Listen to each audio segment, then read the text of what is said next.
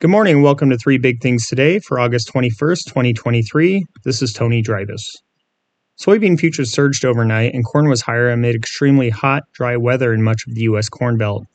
Heat indexes are forecast to top out near 120 degrees in several areas of the Midwest today, with excessive heat warnings in effect for almost the entire central U.S. Little or no rain has fallen in parts of the Corn Belt, including much of Nebraska, Iowa, and Kansas in the past seven days, according to the National Weather Service's precipitation page. Extreme temperatures are expected to continue through much of this week, with almost every state in the U.S. Midwest com- expected to reach triple digits, the National Oceanic and Atmospheric Administration said in its three to seven day outlook. The U.S. Department of Agriculture Culture will release its weekly crop progress report, which has indicated recently that conditions have been improving amid ample rain in growing states.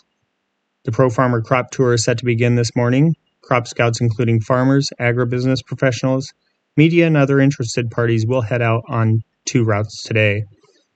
Soybeans for November delivery jumped 23 cents to 13.76 and a quarter a bushel overnight on the Chicago Board of Trade. Soy meal added 750 to 396.50 a short ton, while soy oil gained 0.78 cent to 64.87 cents a pound. Corn futures for December delivery rose 3 and 3 4 cents to 496 and 3 quarters a bushel. Wheat futures for September delivery fell 1 and a quarter cents to 637 and 3 fourths a bushel, while Kansas City futures declined 4 and 3 4 cents to 756 a bushel. Money managers raised their net short positions or bets on lower prices in corn while turning less bullish on beans in the 7 days that ended on August 15th according to data from the Commodity Futures Trading Commission. Speculators held a net short position of 86,624 futures contracts in corn last week.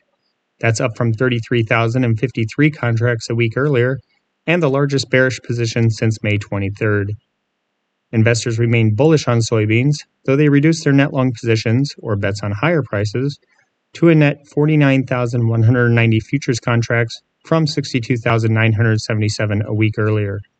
That's the smallest such position since June 6. In wheat, hedge funds and other large investment firms were barely bullish on hard red winter futures, reducing their net longs to only 179 contracts last week.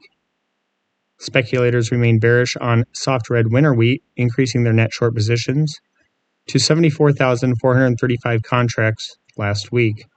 That's up from 62,145 contracts seven days earlier, and the largest such position since the first week, since the week that ended on June 20th, the CFTC said in its report. The weekly commitment of traders report from the Commodity Futures Trading Commission shows trader positions in futures markets. The report provides positions held by commercial traders or those using futures to hedge their physical assets, non commercial traders or money managers, also called large speculators, and non reportables or small speculators. A net long position indicates more traders are betting on higher prices, while a net short position means more our betting futures will decline. In weather, a heat wave is hovering over much of the U.S. Midwest today, as excessive heat warnings have been issued from Minnesota to the Mexican border and from northeastern Colorado into Ohio, according to the National Weather Service. The entire state of Iowa is under heat warnings as values are forecast to hit as high as 115 degrees Fahrenheit today. Extreme heat and humidity will significantly increase the potential for heat related illnesses, particularly those for those working or participating in outdoor activities, the agency said. Central Illinois may will hit 117 degrees this afternoon, and values in southern Missouri will range from 105 to 117 degrees. Heat indexes in eastern Oklahoma and northwestern Arkansas are forecast to top out at around 120 degrees Fahrenheit this afternoon, the agency said.